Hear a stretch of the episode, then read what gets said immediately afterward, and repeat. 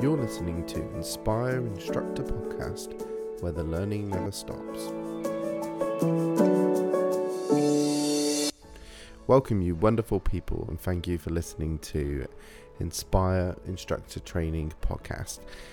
You might have noticed that we've had a brand change, and I have joined forces with the wonderful Diana Todd and Decalion McGregor Sims we have set up a training company and we are going to be providing uh, courses and a membership and workshops and lots of other wonderful things coming in the in the future. Uh, for now, I'm just going to ask you to head over to Inspire Instructor Training on Facebook and like our Facebook page so you can get all the information of everything we are um, planning for in the future, but we're, we're planning to launch in January with a couple of um, products to help you guys become the best instructors that you can be. On to um, today's episode, though. Um, so, today we have uh, Ray Seagrave. Um, Ray is amazing, he's got a wealth of knowledge and we discuss all things coaching and how Ray got into the industry um, and how he's used his background to um, help him within the industry. Um, and yeah, we just and we discuss risk management, and also we move on to our uh, conversation about the national standards, which was also actually about risk risk as well. Um, and then if you listen to the end, you can hear Ray's amazing um, top tip. So without further ado, on to the episode. Welcome, Ray Seagrave, to the podcast. Um, Ray is someone who I have like watched a few times at um, expos and and um, webinars and, and things like this, and, and always been very impressed with with the content that, that you put out. So super happy to have you on the podcast. Um, so yeah, welcome, Ray. It's nice being here. Thank you, Phil. Yeah, it's fantastic. Looking forward to it. Brilliant. So, um, having said that, I've, I've seen a few of your um, your content on on the podcast. Um, sorry, on webinars and and and things. I don't necessarily know too much about your background. I think I maybe have heard you talk about it briefly on on occasions. But mm. yeah, I'd be intrigued to sort of know how you um, got into the industry to start with. Yeah, so how did you get into the into the industry?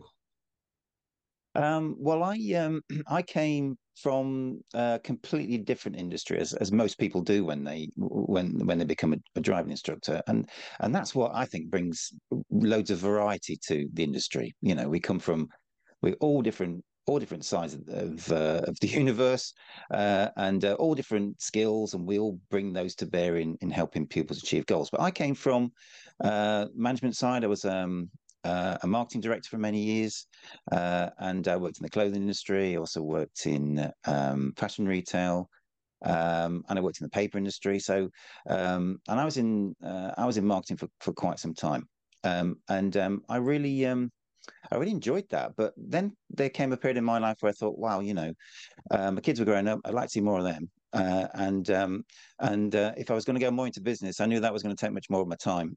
And um, so my wife and I at the time decided, you know, what what what could we do that would be um, uh, that would help pay the, pay the pay the bills, but also um, would help um, uh, give me plenty of time to see my kids growing up.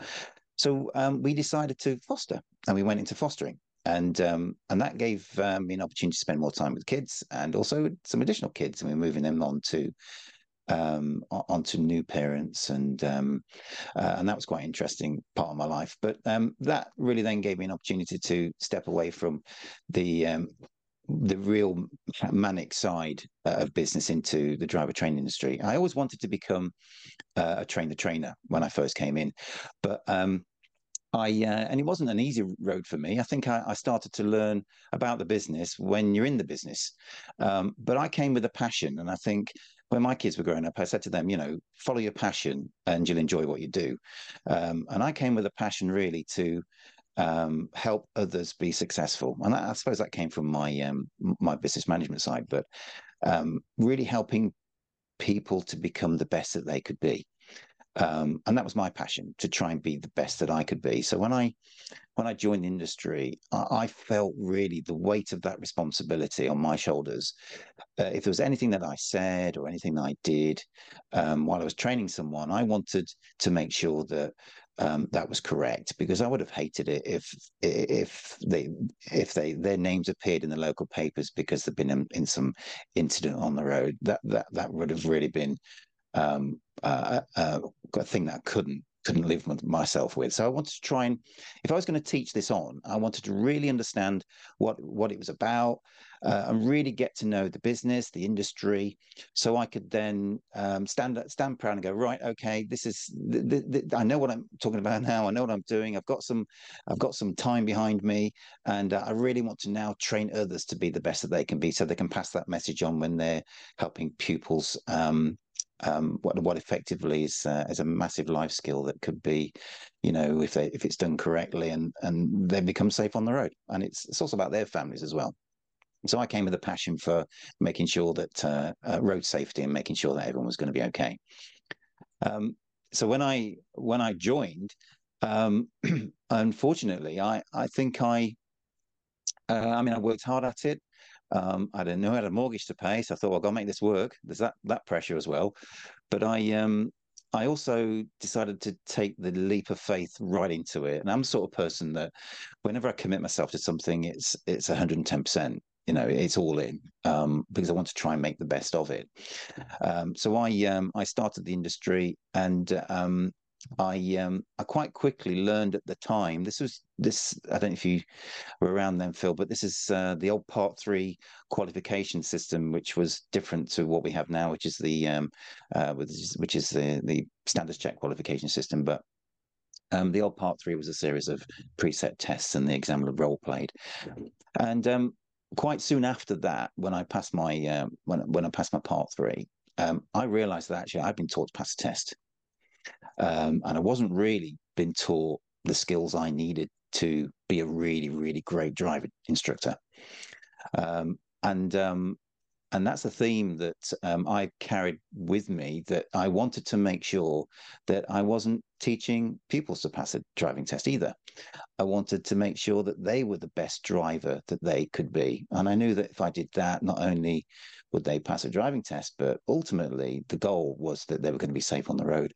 And I knew that they were more likely to be that um, if I could help them understand how what they did uh, and their attitude towards driving and their beliefs and their behaviors would then ultimately result in them in then doing well or having problems. So, um, so I joined um, uh, understanding that actually I needed a bit of work to do now. Uh, I've passed a part three qualification, but really I, I, there was there was huge gaps, um, and I sort of recognised that because from my past um, my past experience, I was um, I did a lot of coaching, um, and managing staff and coaching staff to be the best that they can be and helping them achieve goals was part of my work ethic. It was part of me as a person. Um, I'd also at that time um, taken some qualifications in life coaching. Uh, so coaching was in my blood. Um, and when I came into the industry, the, the industry was just about to change. Uh, the Hermes report came out. Uh, there was some European stuff going on, and um, and uh, the national and driver rider standards as they are now um, were just about to be uh, rewritten to what they are now. Um, so all that change was happening in the industry, and that's when client-centered learning started to first appear. Uh, and I really was getting enthusiastic about that because it was changing. Because when I first qualified, I thought, well, is this it? You know, should I really be training in this way? Should I? It's very prescriptive. It's not really helping pupils learn. Um, it's really doing things in a more um, instructor centric way, you know, rather than a client centered approach. And to a degree, I was very frustrated with that. In fact, what happened was I, I pretty much went, okay, I've qualified. Now let's see how I can help my people best learn. Um, and then I went on to really get into grips with the changes that are happening in the industry. Being the forefront of that was important, and um, and aligning myself with the right with the right people in this in the industry that was also important. You know, those that were forward thinking, those those trainers that um, could see what was happening on the horizon. Um, so I uh, I invested heavily in my own personal development you know, I wanted to make sure that was uh, keeping up with changes in the industry. So then, when I did move on to be a trainer trainer, I was again doing the right thing.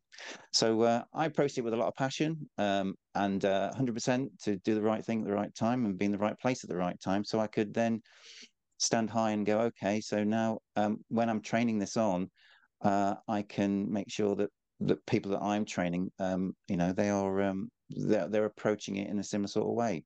That um, they've got a passion for passing on that safety conscious and safety aspect to road safety.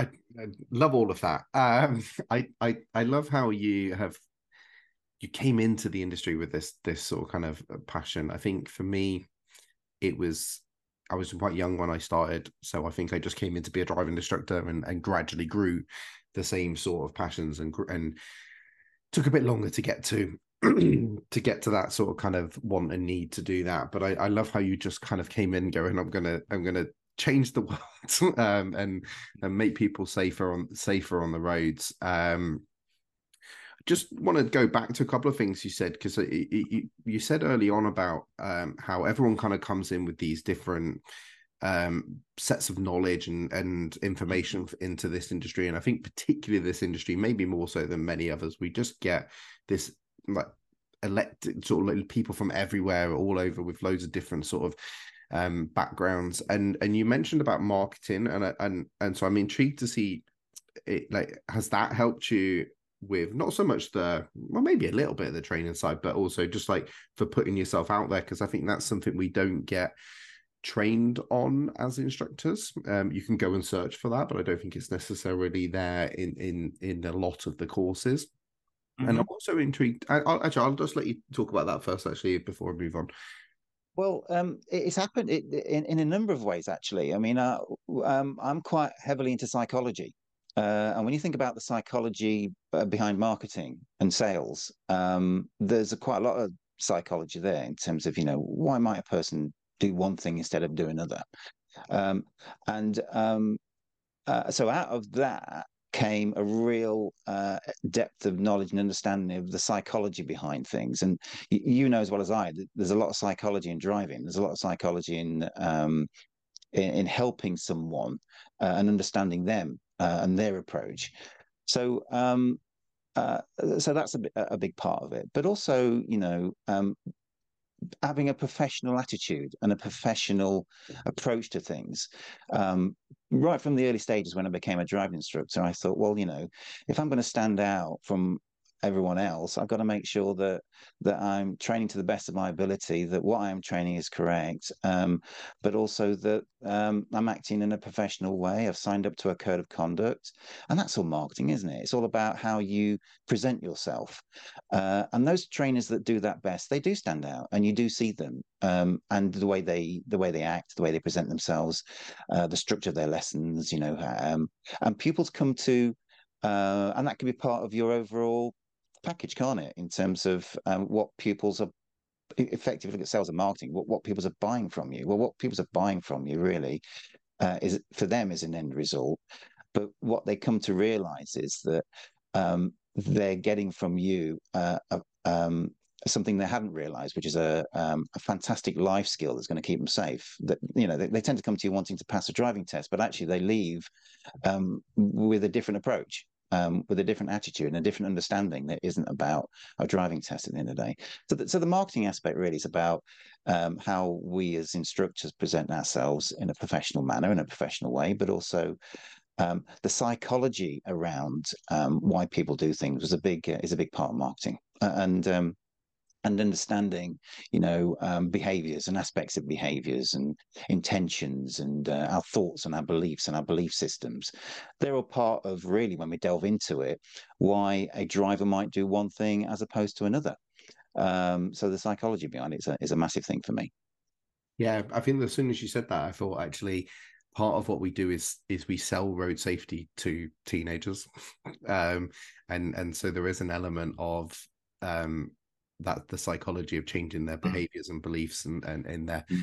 um it's not too dissimilar to selling a product um you, you you're selling them on the idea of being safe safe drivers um mm-hmm.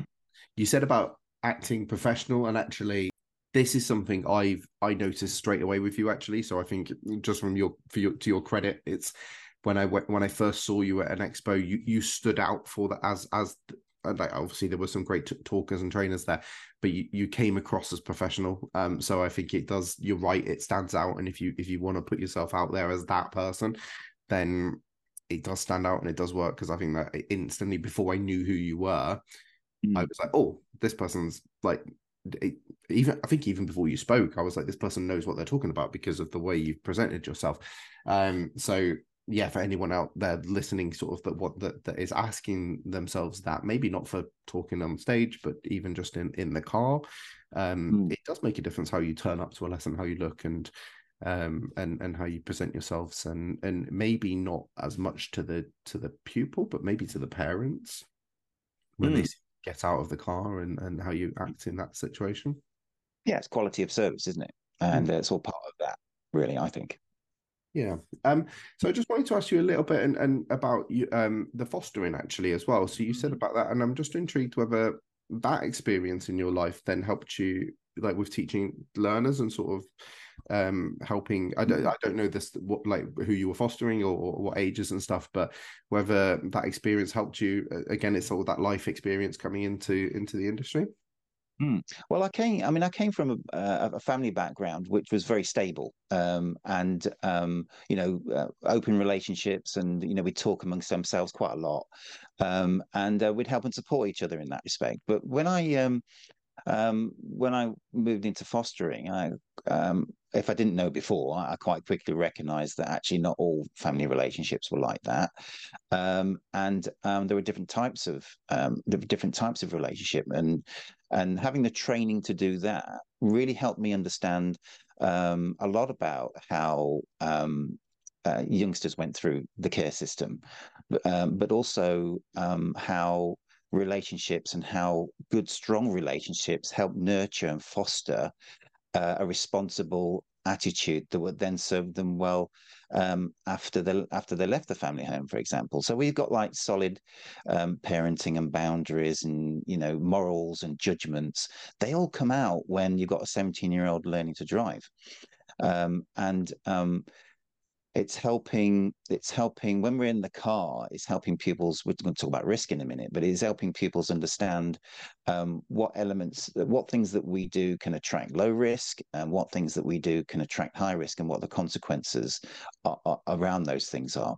But we all know that there are um, there are there are rules and laws, and whether we follow those rules and laws in society depends on a few a few things. You know, whether whether we first of all we believe in those rules and laws. I mean, quite recently there was a change in law in um, in Wales where they reduced the uh, speed limits down to 20 miles an hour, and um, and the backlash from that. Um, so there's a lot of drivers think, well, actually, I don't believe that it should be 20 miles an hour. So, um, and it's those belief systems that, that are there that that would then determine whether they do actually travel at 20 miles an hour or not, depending on who's looking. So, so um, that fostering element really just added to my understanding of how relationships are important in the car, um, and not to uh, not to judge um, that um, having a complete, complete non-judgmental approach um, about this person next to you. Um, they they come to the conclusions that they come to based on what their current life has been like so far and the decisions they've made so far based on their current level of knowledge and understanding about the world. Uh, and we're we're there to help present a, a different aspect to, to things in in in a lot of respects. Um, and um, we are then presenting them with um, with consequences and arguments that perhaps no one's talked to them about that before that the, they hadn't realized that, that that was the case before. And, and, and in that respect then we're helping develop a safe driving attitude and belief. Um, so understanding that people can come from different backgrounds they they they they can come from um, uh, sometimes very non-supportive, non-nurturing backgrounds, and the fact to maybe find their own way in life. Um, and um, and that and the closest the closest people that they might listen to might be their friends, might not be uh, um, uh, someone back home. Um, and um, and then we talk about you know um, in driver training we talk about the GDE matrix and and the high levels where where our pupils are surrounded by the peer group and society and those influences on their behaviors. So when you look at, um, I think that what what fostering gave me just gave me a deeper understanding of how everyone is different, and uh, as a trainer.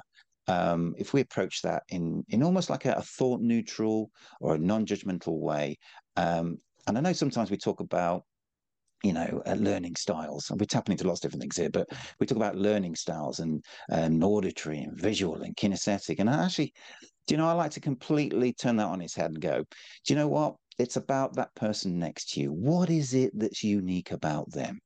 What is it that's unique about their ba- their background, their upbringing, their thoughts, their beliefs, their attitudes, how they learn, how best they learn, what their learning experience has been like so far? Has that been good? Has it been bad? What's been good about it? What's been bad? It's about them as that person, and um, I'm finding out about them um, then does, and we're not talking about this particular competence today, but then really helps us as a trainer to adapt what we do um, to help our people best learn. Um, and a big part of that is the relationship we have in the car. Um, so we can develop that open relationship, the understanding there. Uh, we get to know about our pupil and we find out what works for them. Um, so we can then tailor what we do to help that person best learn. And a lot of that is about relationships. A lot of that is about this two way flow of communication um, that comes from uh, rapport and trust. And you can only get trust when um, and I've got a flow of two-way co- uh, communication that really helps you understand that pupil, and they'll answer your questions, and they'll be, they'll be more prepared to answer those questions when they when they trust you. And I think knowing about relationships and um, and how to have really good open communication is a big part of a, a, skill. One of the five coaching skills, but certainly a big part of the skills that that I'm helping um, PDIs and ADIs develop to, to help them with their business. Yeah, I it, it's actually my favorite part of lessons is getting to know the pupils um, and finding out their their and I, and I loved how you described it as it's like it's the individual uh, that that that person and we can talk up like you said you can talk about learning styles, but I don't necessarily like putting those sort of kind of labels on it because I think you find somebody one is maybe a bit of both, um, or actually they might like like to learn one thing one way and then another thing another way. I find the same, and actually I spoke to um, Chris Benstead in the last episode a little bit about this. I find the same with um, special educational needs that that you can put a label on it. So this person is autistic or this person has ADHD, um, and again, it's it's not. It's this person is an individual and and they will they their their autism or adhd will manifest in whatever way because of their experiences. And and so again it just it's about going what works for them um and find and finding that out. And so yeah it's my it's the favorite part of my lessons because it's the bit it's the bit that's always different. Um because like the roads and stuff you, you know those inside out but this is the bit you get to learn. Um so yeah I mean, this is the danger of labeling people. Um, um, you put the labels to one side. It, it isn't about a label. It isn't about uh, whether this or whether they're that. About how can I help you? How can I help? What do you like? Um, what do you like? Um, what is it about what I'm doing at the moment that's helping you? What's not helping you? How can I change up what I do? Um, and then, um, and then that makes you then better uh, able to adapt to your pupils' needs. Uh, and part of that is being open to understand a little bit about you and a little bit about, you know, where your strengths are uh, and where you're maybe not so strong, and those areas where you find yourself getting getting triggered on some things, and when you may sit back and hang, hang on a minute, I, I, perhaps need to be a bit more patient here. Um, so, um, so a lot about where you work on your adaptability uh, means that you become a better trainer because you are searching for the, the answer to the question how can I best help you without there being any sort of label at all? Yeah. Um, so I just wanted to um, move on a little bit to where so you said you came into the industry and you had all these sort of kind of ideas of wanting to be you you, you wanted to be an instructor trainer um, mm so how did you go about that? Did you did you start off a solo? Were you part of a franchise or um, well i um i uh, well when i first joined the industry i was part of a franchise. I thought the well the way i best learn is is very practical. So i wanted to okay i got this theory. I wanted to put the theory into practice. So uh, i went on a pdi license and that really helped me because it gave me an opportunity to uh, uh, to practice those to practice those skills. But then I set out on this thirst and quest for knowledge, like a big journey.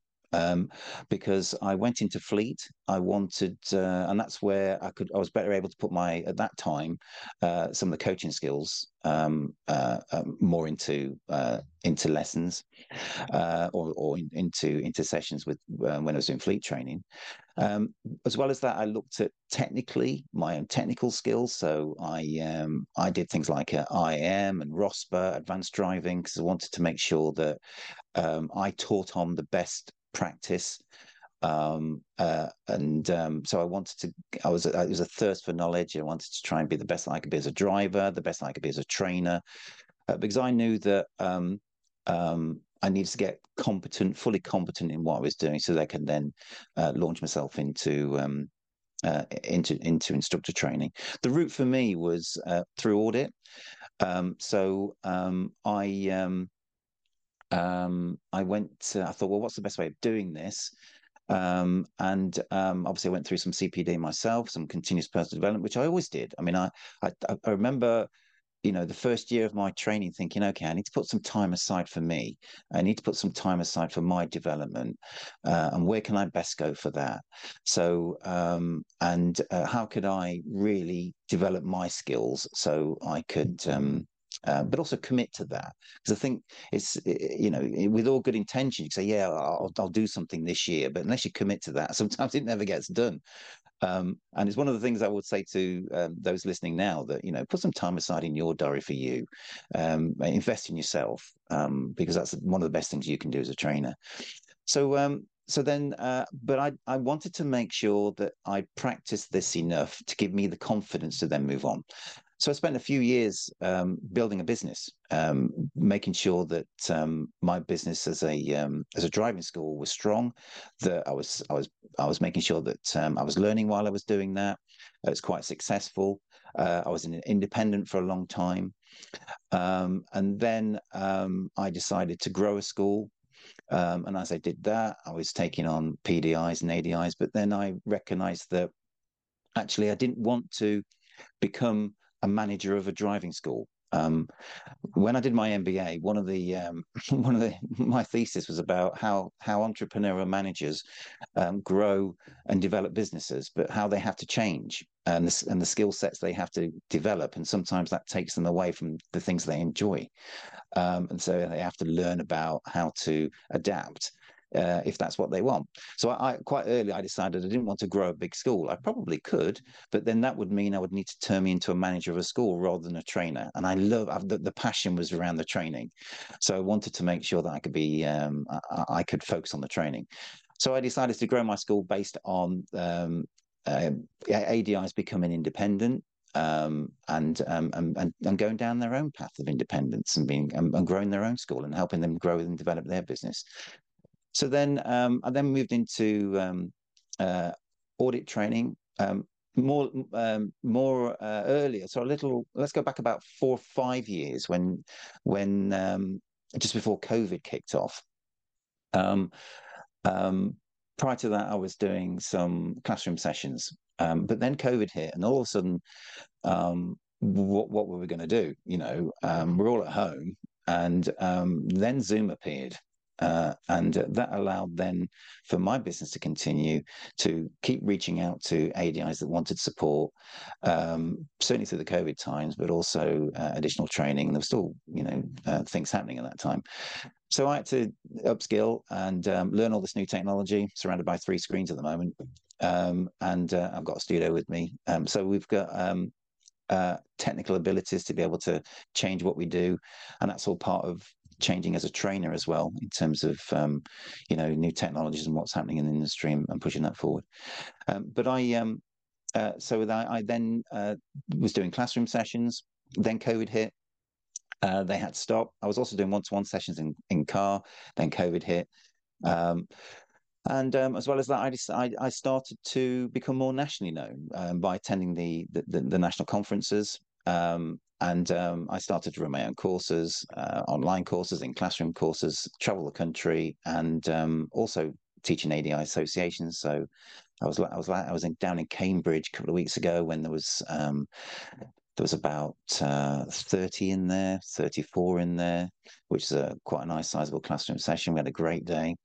Um, so I've been doing those things for a number of years now, but uh, on the back of also becoming um, uh, an ORDIT trainer. Because I, I mean, there, are, there I know there's some trainers out there that aren't ORDIT trainers and they are particularly good trainers. But uh, I think that um, uh, when you align yourself with the 17 competences of the, um, the national standards, that they go right through from uh, ORDIT right through to ADR, right through to part three, right through the whole system. So, um, um so I decided to become an ORDIT trainer, and um, and uh, that's where I've that's where I've been. So, uh, and enjoying every single day of it. Brilliant. Um, yes. So let's so you you've mentioned obviously the national standards there and the um, part three and how it all sort of runs all the way through. So let's let's use that and we'll move we'll move on to um, having our our conversation about our competency for this week. So mm-hmm. this week's um, competency was um, or is did the trainer ensure the pupil fully understood how the responsibility for risk would be shared? Yeah. Um. So Ray, I'm, I'm over to you. Teach me about this. Well, I think where um, where some trainers make a mistake is that they think they just do it some just just a, a singular place. You know, the beginning of a lesson. You know, or you're responsible for making sure the car is is is, uh, is driven safely, and, and I'm going to jump in if I need to. And there's that responsibility statement that some trainers get hung up on a little bit.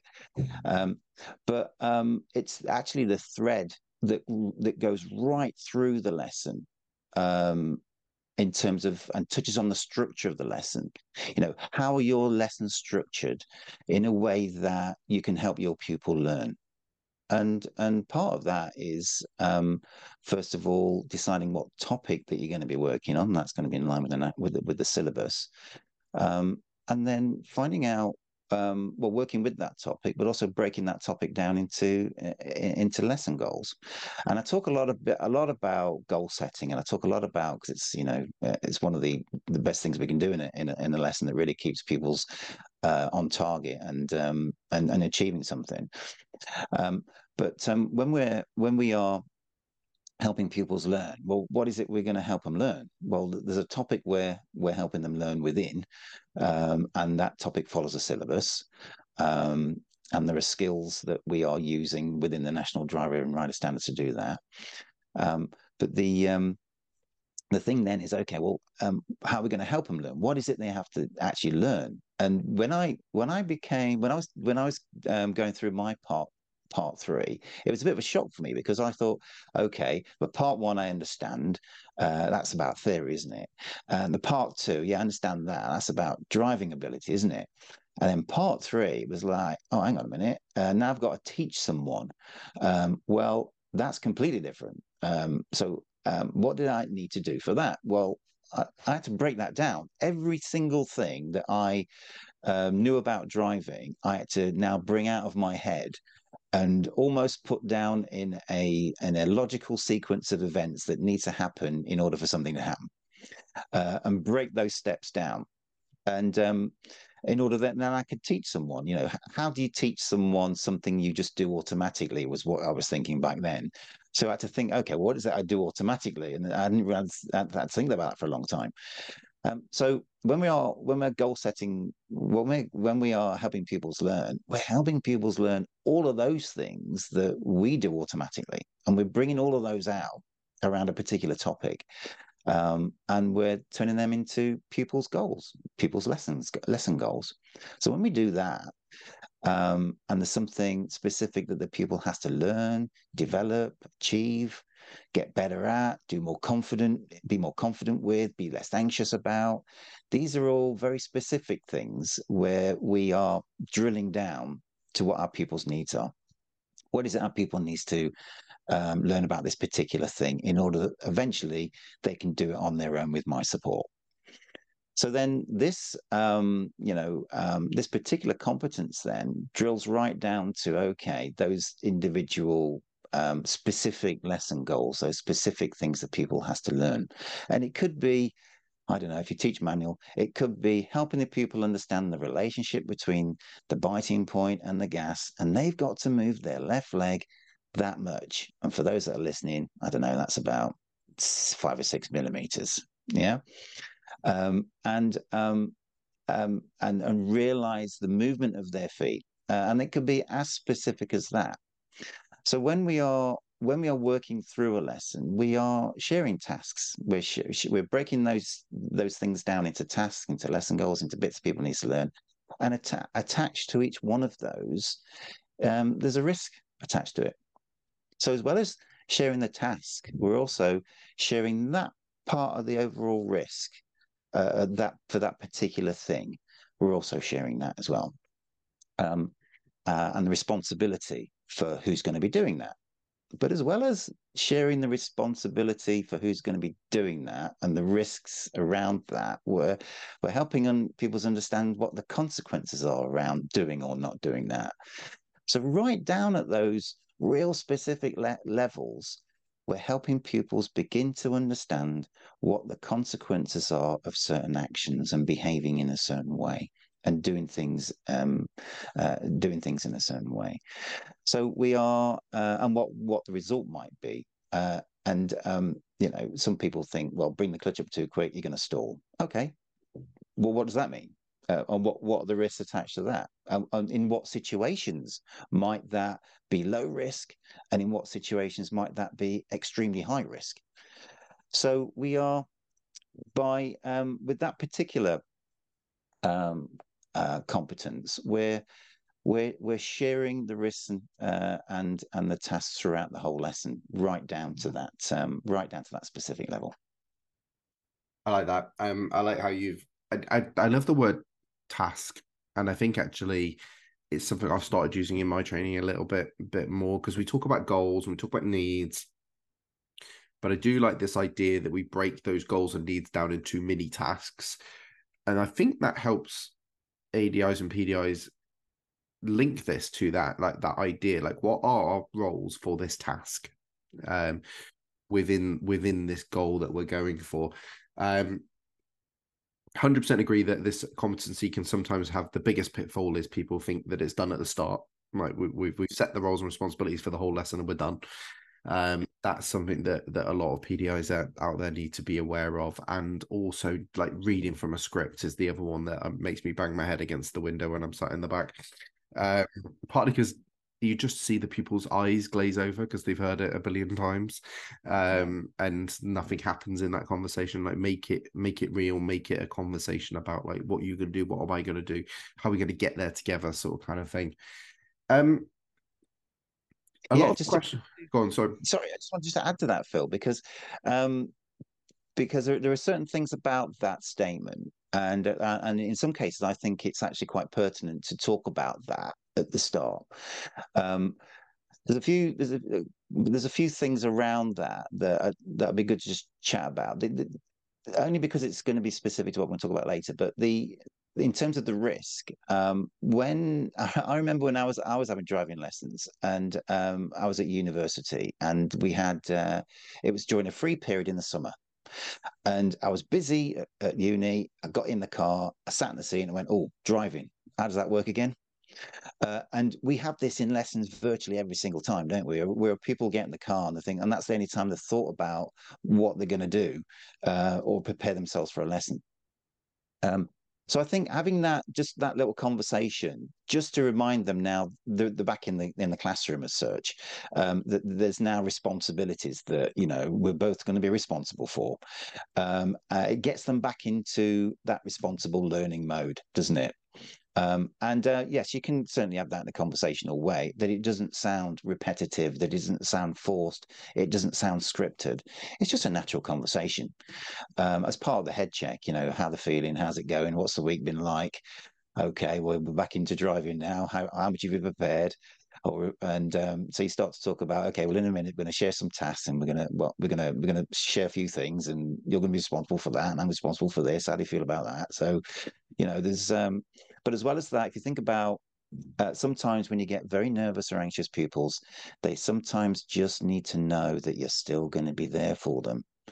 Um, and it's important that, um, uh, and I've had pupils in the past, you know, looking back when they've said to me, "Oh, you, you, you're not going to let me do this, you're not going to let me do that, are you?" Of course, of course, I'm not. Um, so sometimes uh, pupils need reassurance that you are there, um, that you might need to, you're going to help them out um, if they need the help.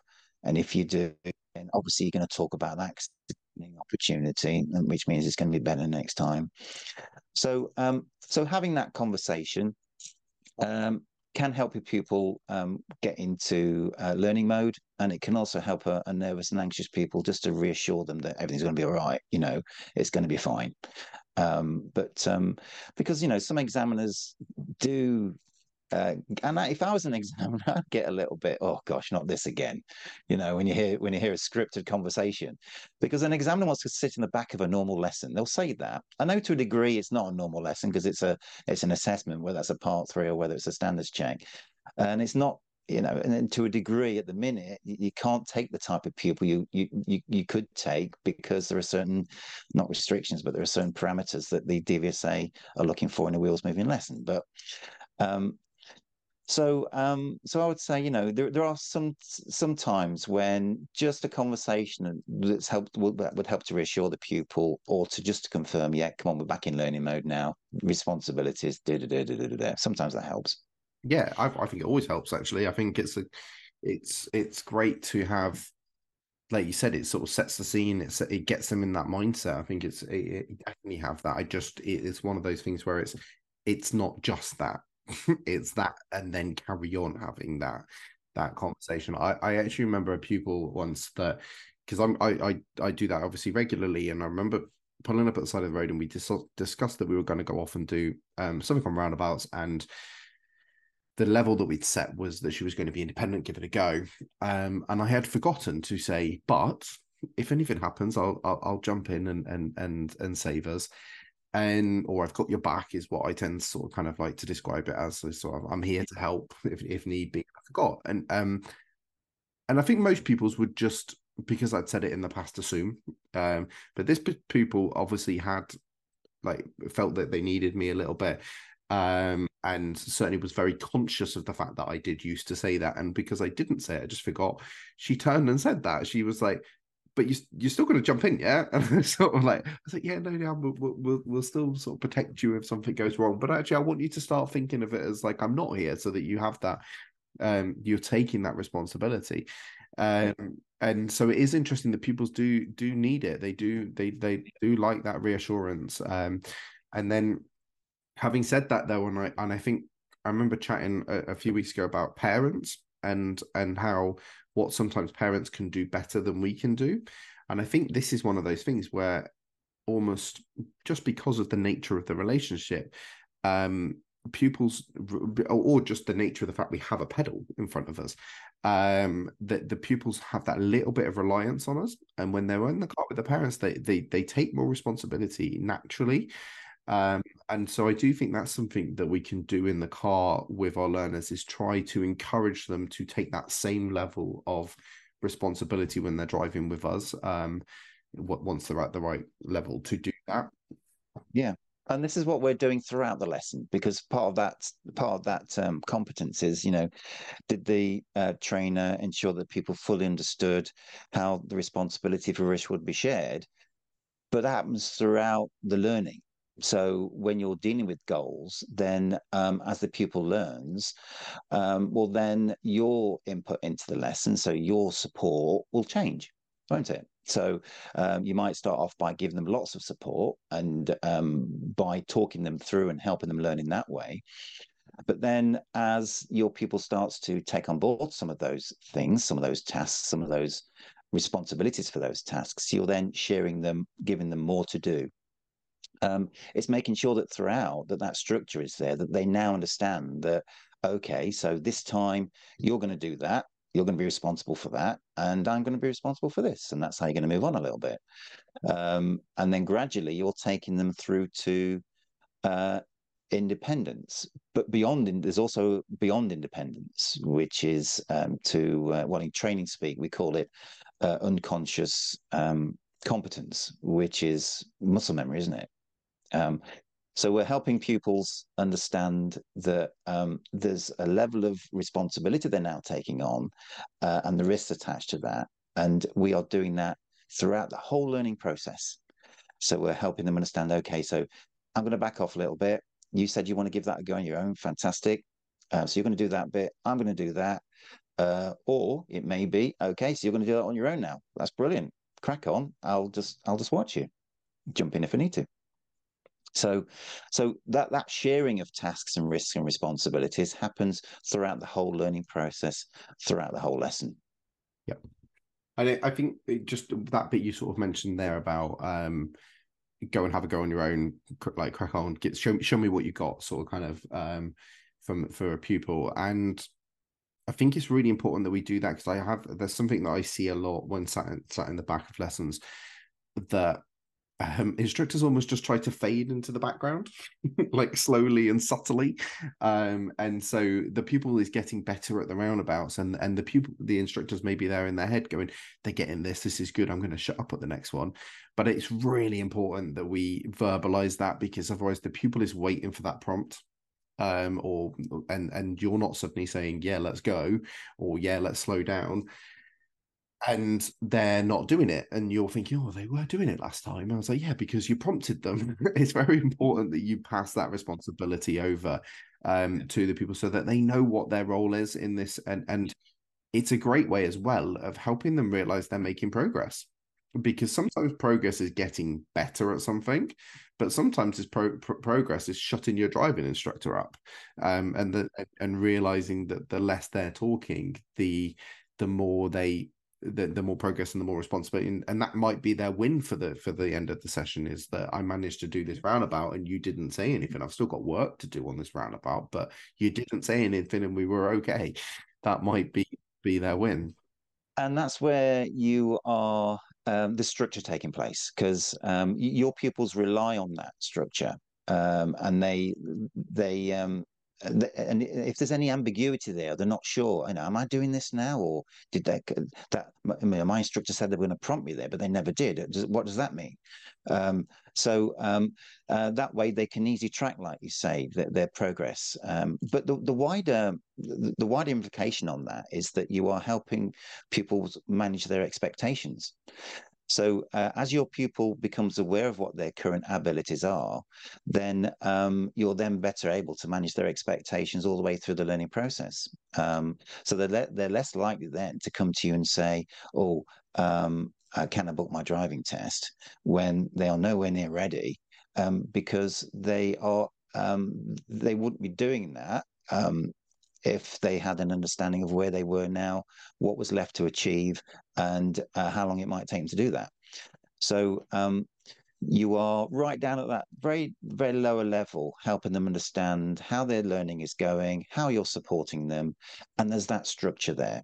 So there's uh, they know at any one time we we and that structure is based on them helping them achieve goals because and going back and we're not, we're not talking so much about lesson planning today but um, your your lessons are going to be structured around helping your pupil achieve goals which means that your route's going to help them do that you're going to change up the route when you need to and that's all about sharing tasks and responsibilities. When your pupils now got it you're there thinking okay well how can i help them learn now and what tends to happen is you you, you have a conversation where you go right okay i can see you've got that now. Can i make a suggestion let's take it around the corner where those those corners are just a little bit more complex and there's something else for you to learn. Uh, so you're moving on a little bit. Again you are helping your pupil recognize that learning's taking place. They're now moving on. They're doing it at independence and now they're ready for something more challenging. So this is where the competences touch on each other. They're not just they're, they're not just in, uh, independent of each other they're actually uh, like a spider's web interconnect with each other which is why one thing can affect another thing. So when you go for an assessment, we're not talking about assessment much, but when you go for an assessment, if you fall down in one area, you're more than likely going to be falling down in a few others as well. Um, so yeah, so right down at that, sharing risk, tasks, and responsibilities. Um, that happens throughout throughout the whole process as you're helping your pupil learn. Then you back off a little bit, you give them a go. Um, they do it on their own. You then give them enough practice so they're doing it competently uh, to a point where you're then going to move them on a little bit, make it a bit more complex. You might then have to give them a bit more support, um, but there's progress happening all the time. Um, and that's when you can look back at the end of a lesson after you've shared all those tasks and all those responsibilities and given them some more. That then you can have, and then debrief, you can then go, right, talk to me about today. What have you learned? And that will all come out because there's been clear understanding there's been a clear separation between what you've done for them what they've done themselves and how they've grown how they've developed what they've learned to do themselves all the way through the lesson yeah, I, I agree. And actually, it's it's one of the ways I can tell we've had a good lesson is when a pupil can answer that question really easily because they've they've seen that. Um, just want to ask a question because it's one thing that I get asked quite a lot on this um this topic is the question um what help would you like from me or what support would you like from me when we've set that task? And then a pupil says i want to have a go on my own but actually it's the first time we're doing it. in fact i was sat in the back of a lesson uh, not too long ago where this happened. And we were going off to do dual carriageways for the first time and the instructor said how much help would you like from me on the dual carriageway and the pupil said i would like to have a go on my own. Uh, and we've never ever done a slip road never joined a slip road. And i'm sat in the back thinking please don't uh, and so how do you what do you sort of kind of suggest around that um, having that conversation first of all isn't it great isn't it great that a pupil wants to challenge themselves like that? And I'm a great believer in in encouraging that because if you are uh, if you are encouraging them to take responsibility in this way, you're encouraging them to be brave sometimes. I've always said outside your comfort zone is where the magic happens, and that's where the learning takes place. Yeah. Having said that, we've also got to manage the risks, haven't we, in the car? Um, so, um, and uh, so that's about helping the pupil understand um, because it's a fantastic goal. That is, you know, that's that's a that's a great um, that's a great objective. It's it's something um, nice that you want to achieve that, and it's asking questions around. Okay, so what skills would you need to have or develop or be competent at in order for you to attempt that?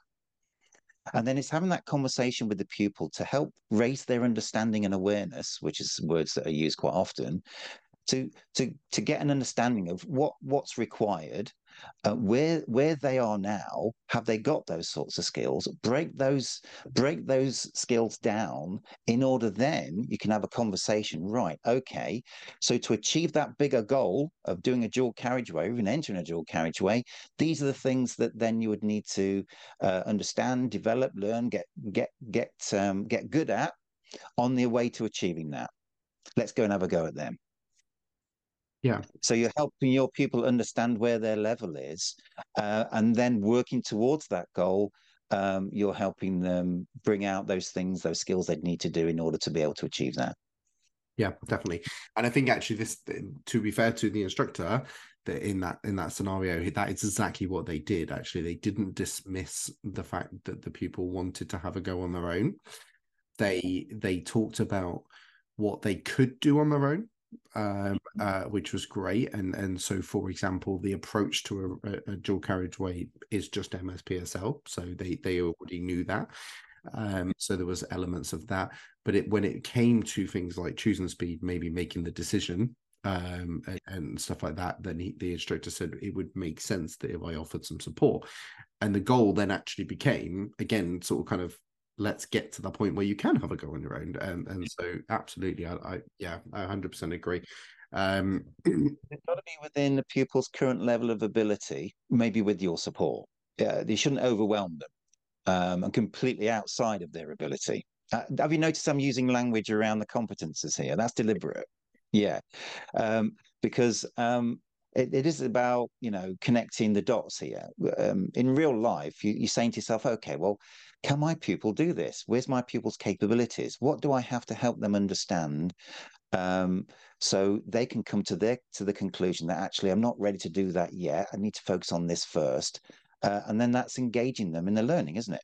It's helping them um, manage their expectations, um, but also keeping them um, motivated um, in a way that that's a that's a, a that's a fantastic um, that's a you know, it's a nice goal to achieve. What is it we could work on today that would help you get there? Um, then it's having those com- those conversations in that way.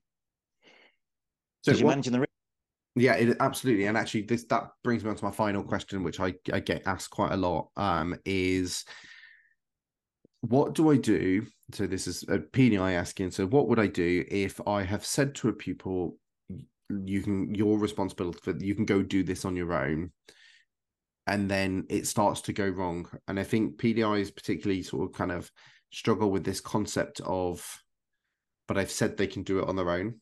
And and Mm-hmm. then do I shut up and let it go wrong, or do I jump in and prevent prevent the mistake?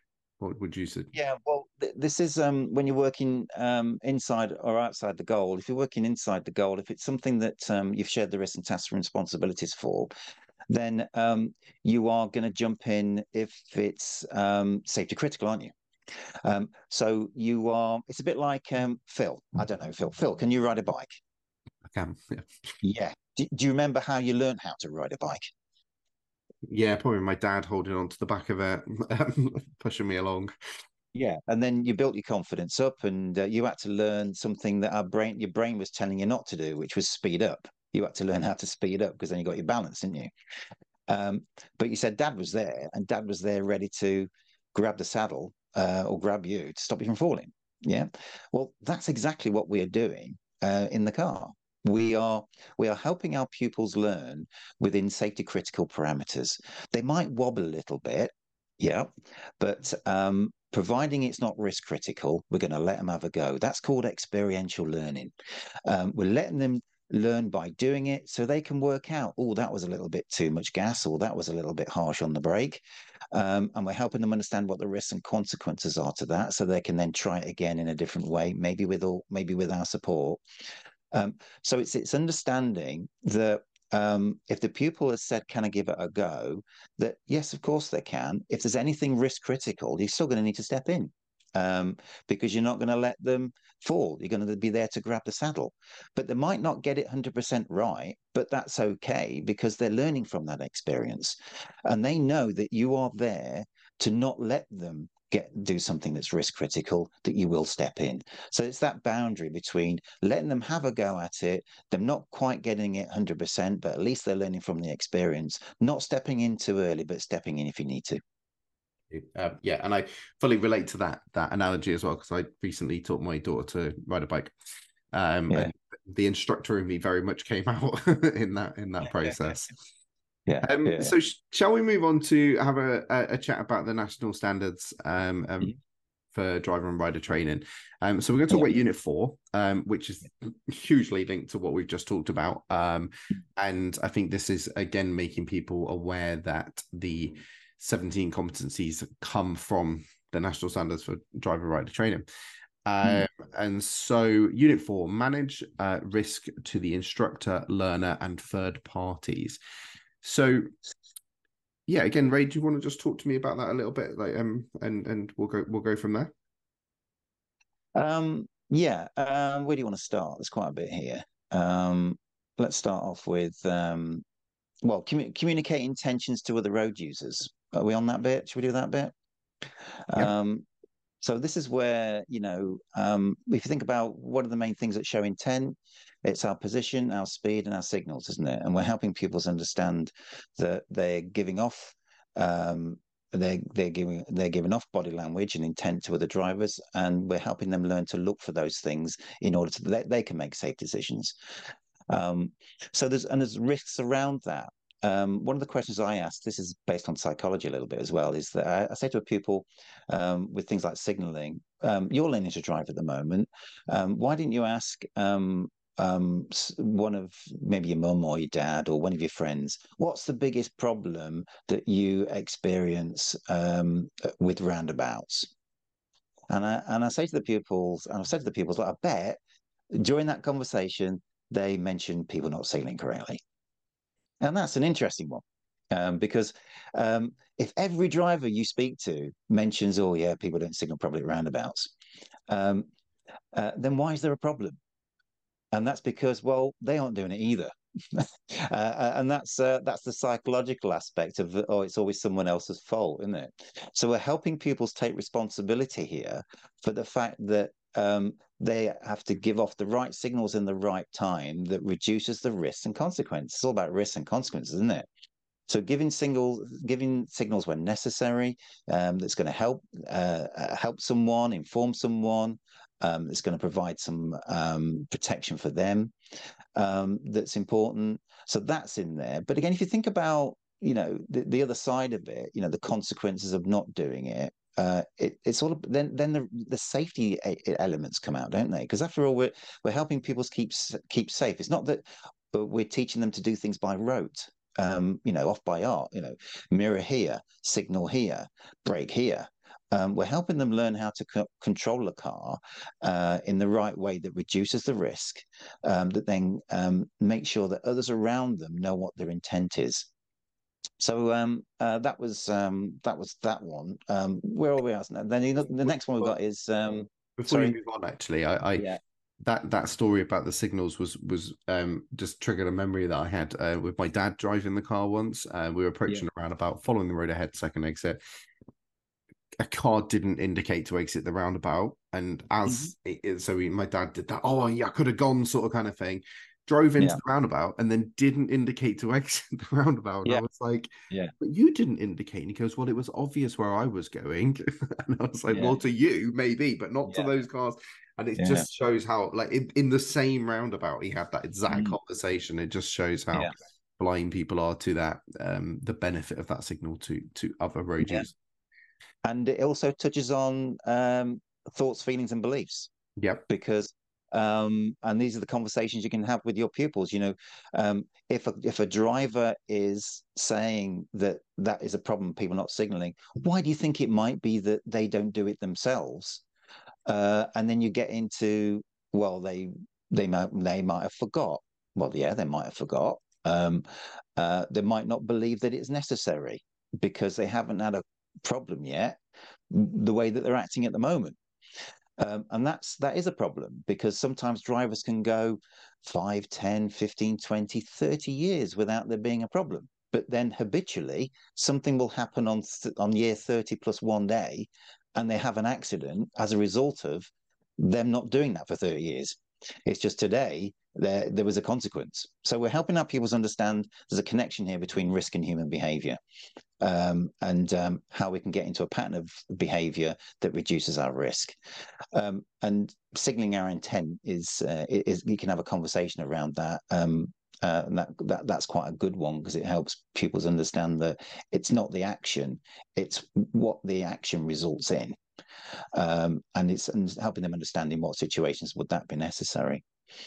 Um, next one, we've got um, to cooperate with other road users, and that's um, be aware of uh, and predict the likely actions of other road users.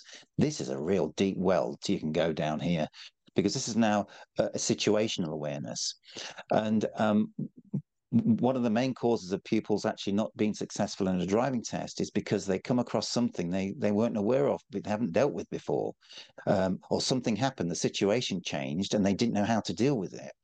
So that's the depth with which we delve into situational awareness and help our pupils experience situations outside of test routes or outside of the local area or, um, or in situations that are the most complex at, at the most difficult time of day.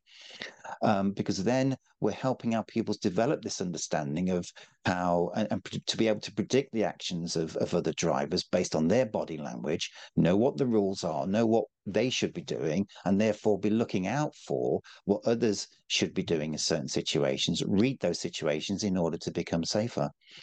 And um, this also connects quite nicely to pupils that are nervous and anxious because one of the uh, one of the problems that uh, can happen there is a lack of confidence and come from a lack of not being in control.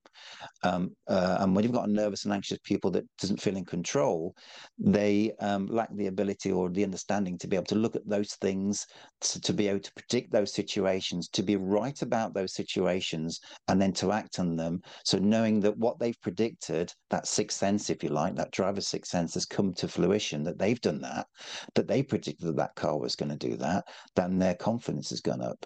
So um, helping pupils understand what the um, and be aware and predict the likely action of other, of other road users is a fundamental part of keeping safe on the road. Um, and that's about giving them time, giving the other drivers and road users enough time when it goes wrong. So if you're aware of your surroundings, you see something's happening here, hang on a minute, I better slow down here, otherwise it's going to make the situation a lot worse. So it's being able to adapt to the right situation in the right way. Uh, in the in the standards, it also talks about emergency vehicles and how to uh, how to respond to those as well, but also making progress um, in a, in a, in a steady traffic stream, uh, overtaking consideration for the road users. Interestingly, uh, overtaking is is one that um, um, sometimes on a country road, it's very difficult to be able to teach.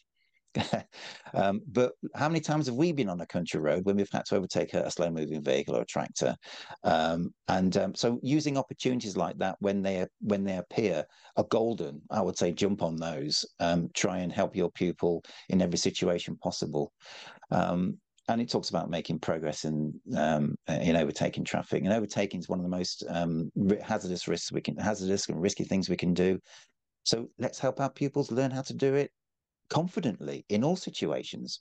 Think about half five at night when we're traveling towards a lane roundabout that we've that we've um, uh, not done before, and all of a sudden it's all gone a little bit wrong, and we're in an incorrect lane. Well, what's the safest thing to do here?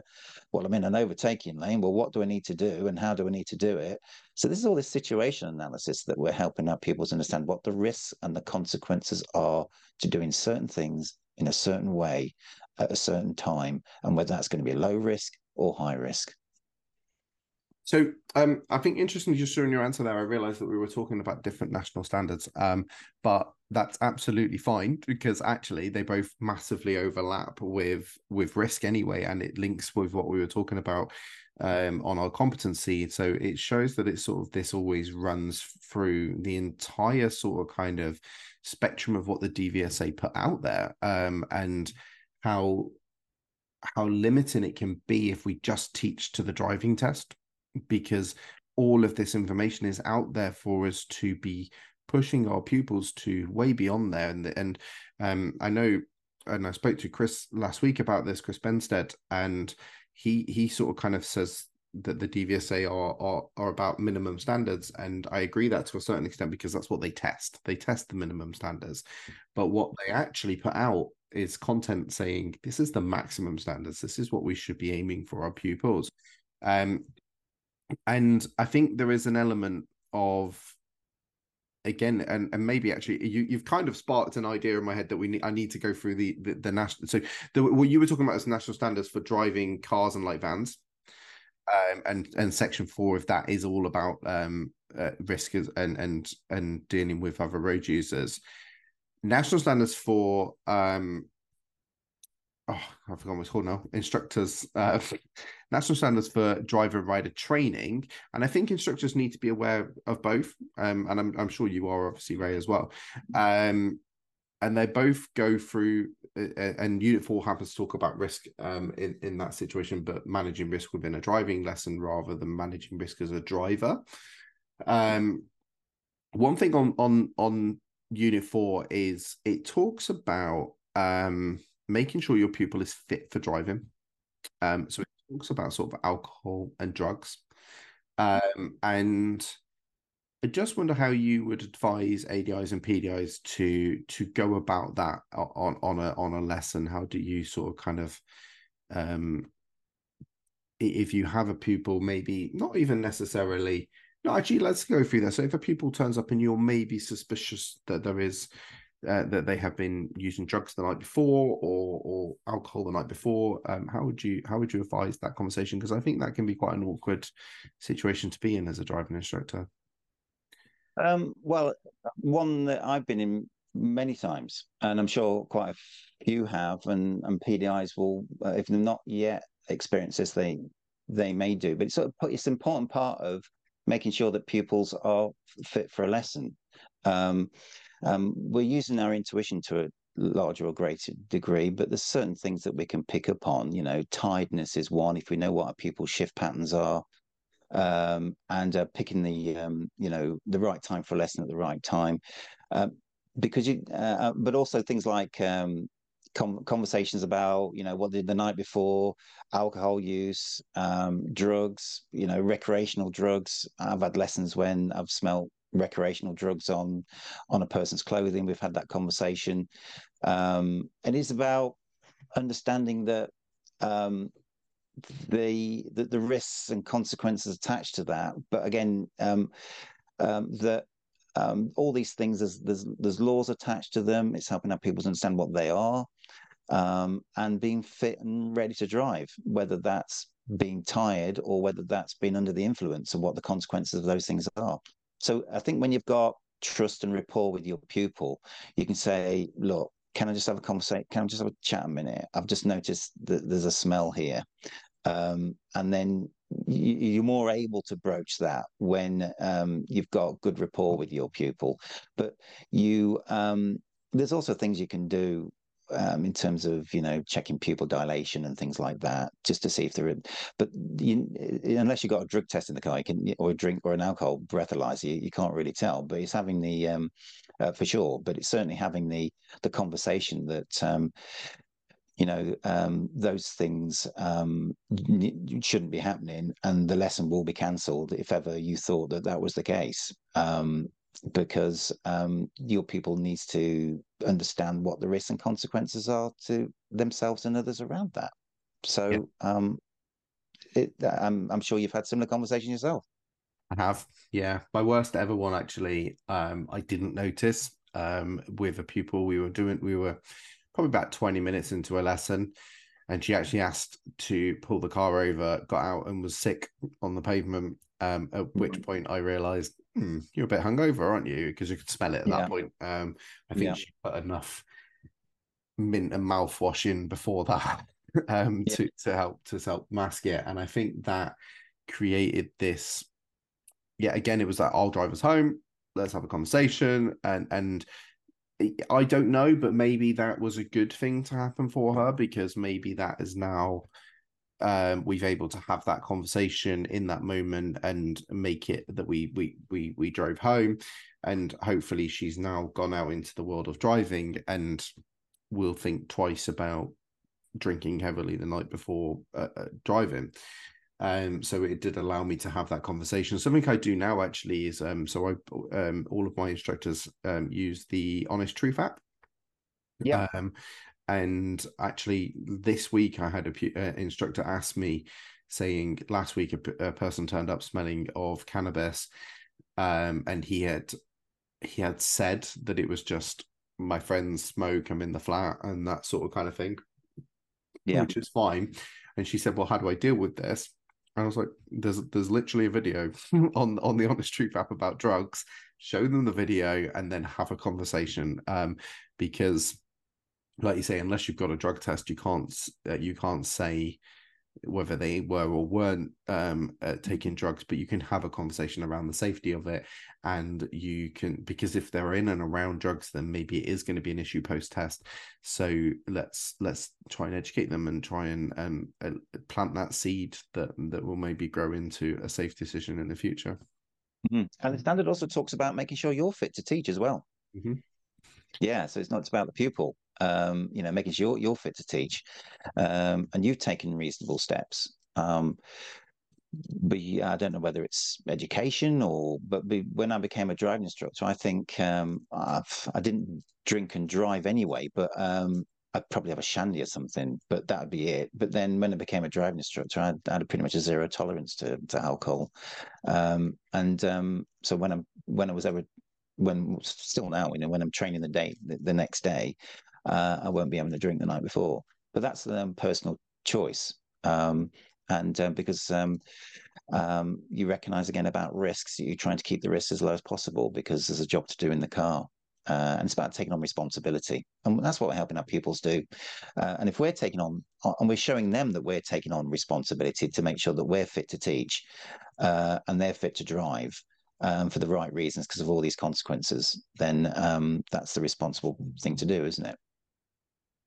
Yeah, absolutely. Um, and I think I was the same. I think like since becoming a driving instructor, and I think I'm quite fortunate that I came a driving instructor at 21. So, um, I was able to learn these lessons early on in life. Um, yeah, yeah. and the yeah, you just you have a different perspective mm-hmm. on it. Um, and yeah, it's not well. It's, it's, obviously it's not worth the risk on the road, but it's also not worth your job. Right? It, it, it, it's yeah yeah um so it's just this livelihood and, and and everything in that situation um the... the, next one on there is three um make sure the learner fully understood how you will share um, with them the responsibility for their safety your safety and the safety of other road users so that's what we've talked about that that's yeah. that consequence um that um being responsible for their safety means carrying out thing doing things in a certain way um, to uh, and if they do them in a certain way they either in, increase the risk or decrease the risk um, that um, they've got responsibility while they're driving and doing their bit for your safety and everyone else outside of the car. Um, so that that that's that bit pretty much we've covered in there. And then you've got give clear uh, and timely instructions um, such as when to start when to start when to turn uh, i think that's um, um, there's two things that can happen there. First of all, if uh, if your if your instructions are late, well, then that's putting additional pressure on the pupil that's already trying to think about what they've got to do.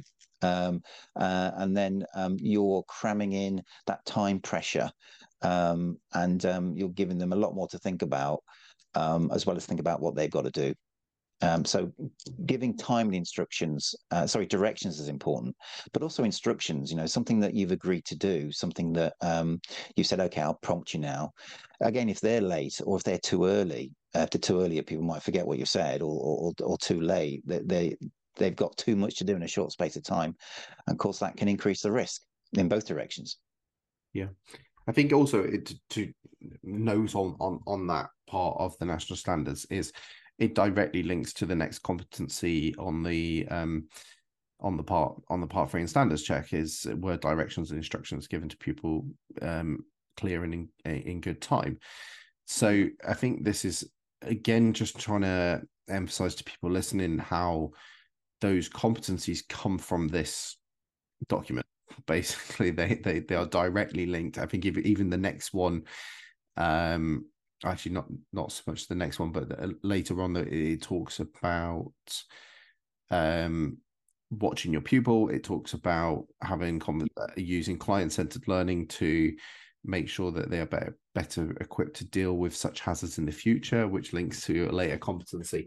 So I, I am not not necessarily suggesting we go through each one step by step because I think uh, they they are um, there's a here says continue to scan the environment, assess hazards while observing the learner and providing training inputs. Again, it's all linked across. And so I think this is why it's so important for people to go and read this document and make their own notes. And and actually I was talking to someone earlier about this, how this document is a set of standards. It's not training it's a set of standards and and i think your job is to look at those sentences and those little sections and say am i doing that?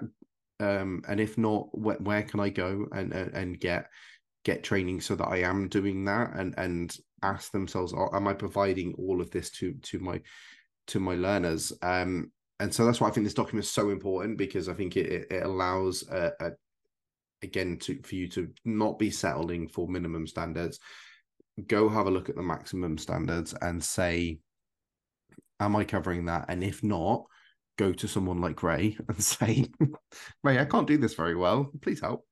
Um, well, also, because you could scale yourself, couldn't you? Yes. So uh, on each one of those, uh, out of 10, you could say, yep, in my lessons now, I get this covered pretty much every single time without even thinking about it. And that's a 10. And the zero would be, oops, what does that mean? I never do that. Uh, and I'll give you an idea of also uh, your performance throughout a lesson in terms of, or, or all those covered uh, continuously, cons- consistently. Because consistency around um, risk management is one of the biggest risks, isn't it? If you are 100% consistent with what you say, what you do, and how you help your pupil, um, then that's going to be um, uh, that's going to impact on safety in quite a big way. Yeah, no, absolutely.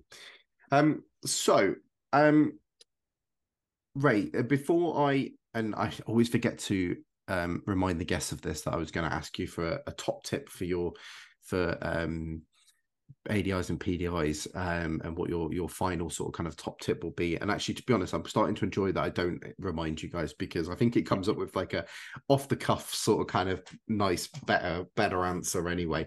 But before we do that, um, and and and we sort of kind of wrap up, do you want to tell everyone um where they can find you and maybe what courses you've got going on at the moment? Uh, yeah, I'm doing. Uh, I'm breaking the. Um, well, I'm doing a series of uh, masterclasses called Beyond the Standards Check, um, where I look at um, uh, in a more deep and meaningful way. We talk about lesson planning and risk management and um, teaching learning strategies. They're three that I've got going at the moment. Uh, but we, we look right deep into um, into the the national standards and also the, the competences, uh, and we relate those to what everyday lessons should look like um, and what it should sound like, what it should feel like. Um, so it just becomes part of um, what you actually do. So the next time you come for an assessment, that um, the examiner's seeing actually you. They aren't saying something that you've tried to just put in place just because there's a an assessment coming up. And this is how you teach. This is what you do, um, because we know when that happens, your training is more consistent and um, uh, more consistently high, and actually it's um, it, it's less hard work. Um, you are showing an examiner that you're, hitting all the 17 different competences and you and you're doing it in a consistent way and i think that's important so uh, i'm running um, uh, three separate courses on that. Um, you can find me on facebook. I've got um, uh, my own facebook group. There's about almost 3000 uh, adis and pdis on there now. It's an invitation only. Um, that's called the driving instructors development toolkit. Um, it's um, unlike any other Facebook group in as much as that it's very supportive. Um, uh, well, it's more supportive than than some of the others out there. There's a lot of um, um, uh, ADIs and PDIs go on there and uh, they engage in the conversation. They're supportive with uh, the answers. We, we recognize we're all on a different learning journey. It's a safe learning space, and uh, you can contri- you can contribute and help others out, and that's a really nice place to be. So uh, you got an invite to come and join me on that. Uh, and or you can seek me out on Facebook, um, Ray Seagrave Instructor Training, where you can see um, some of my courses I'm doing there. I also visit uh, ADI associations and and teach groups of ADIs. So uh, if you're a member of an association, you'd like to get me along, then you can contact me and we can do something together. That'd be good. Uh, we can do a workshop, uh, a day's workshop down there. We can focus on um, on something that will help uh, your association improve and develop, and your ADIs within there. So um, um, so yes, uh, and also I also do one to one coaching and, um, and mentoring sessions where, uh, as an ongoing preparation for your development and preparing for you to be the best that you can be, um, then we work together over a period of time. Uh, and um, ADIs, ADIs, particularly in PDIs, are finding that really useful in terms of really growing, developing their skills, being better uh, at the job every single day, and applying new concepts, new ideas into their training, um, and of course preparing them for any any assessment that they've got coming up. So that's a way of being having direct uh, contact with uh, a trainer that's able to support them and help grow their skills and develop them. Brilliant. I, lo- I love the sound of this the the, the courses being beyond the standards check and and and just how we should be doing it day in day out so that mm. the standards check is easy at that point if, if it's just what you do yeah i really like that yeah. and i can um, also vouch for your facebook group because i'm i'm on there and and I, I fully agree it's a very supportive group and and the, the conversations in that group actually i do find are different to other groups not just because they're supportive but i think people ask different types of questions maybe because of um, the content you put out there, and and and there's it, it's yeah, it's maybe just that next level style stuff. I think so. I know there is different levels on there, but I, uh, it, it, you get some interesting conversations on there. So I can yeah, hundred percent vouch for, for, for that as a group. Yeah, so come and join us on there. Yeah, definitely. Um, so um, so Ray, yes. Um, what would your top tip if you had one one tip you could give ADIs and PDIs? What would that be? Um, I would say uh, get to know your pupil and um, be prepared to adapt what you do to their level of need, whatever that is. One of the biggest th- problems I see is when ADIs and PDIs don't do that. Um, train to your pupil's ability and capability and change it up and, and encourage that learning to take place keep the learning going keep pushing the learning on within your within your pupil's current ability that that will show value for money and um, your pupil uh, if at the end of a session at the end of a lesson you can ask your pupil three things. One have you had fun? Two have you learned something new? And three do you think you made progress? And if you get answers three, three yeses to every single one of those then you're doing well. Keep that going. Brilliant. Um yeah no i love i love that. Um so yeah thank you thank you very much ray um, for for giving up your time and some uh, great insights. I, I, said before we, we, we came on here that I, am really enjoying um, talking to all these top trainers and how you all describe these things um, differently. And I think um, again today, I think there's that your your perspective on on training is is is different to others out there and and really resonates with with with how I sort of kind of think about it. So um, yeah, thank you very much for for for taking your time to to come and talk to us today. No problem. Great. Thanks a lot. Inspire Instructor Podcast, where the learning never stops.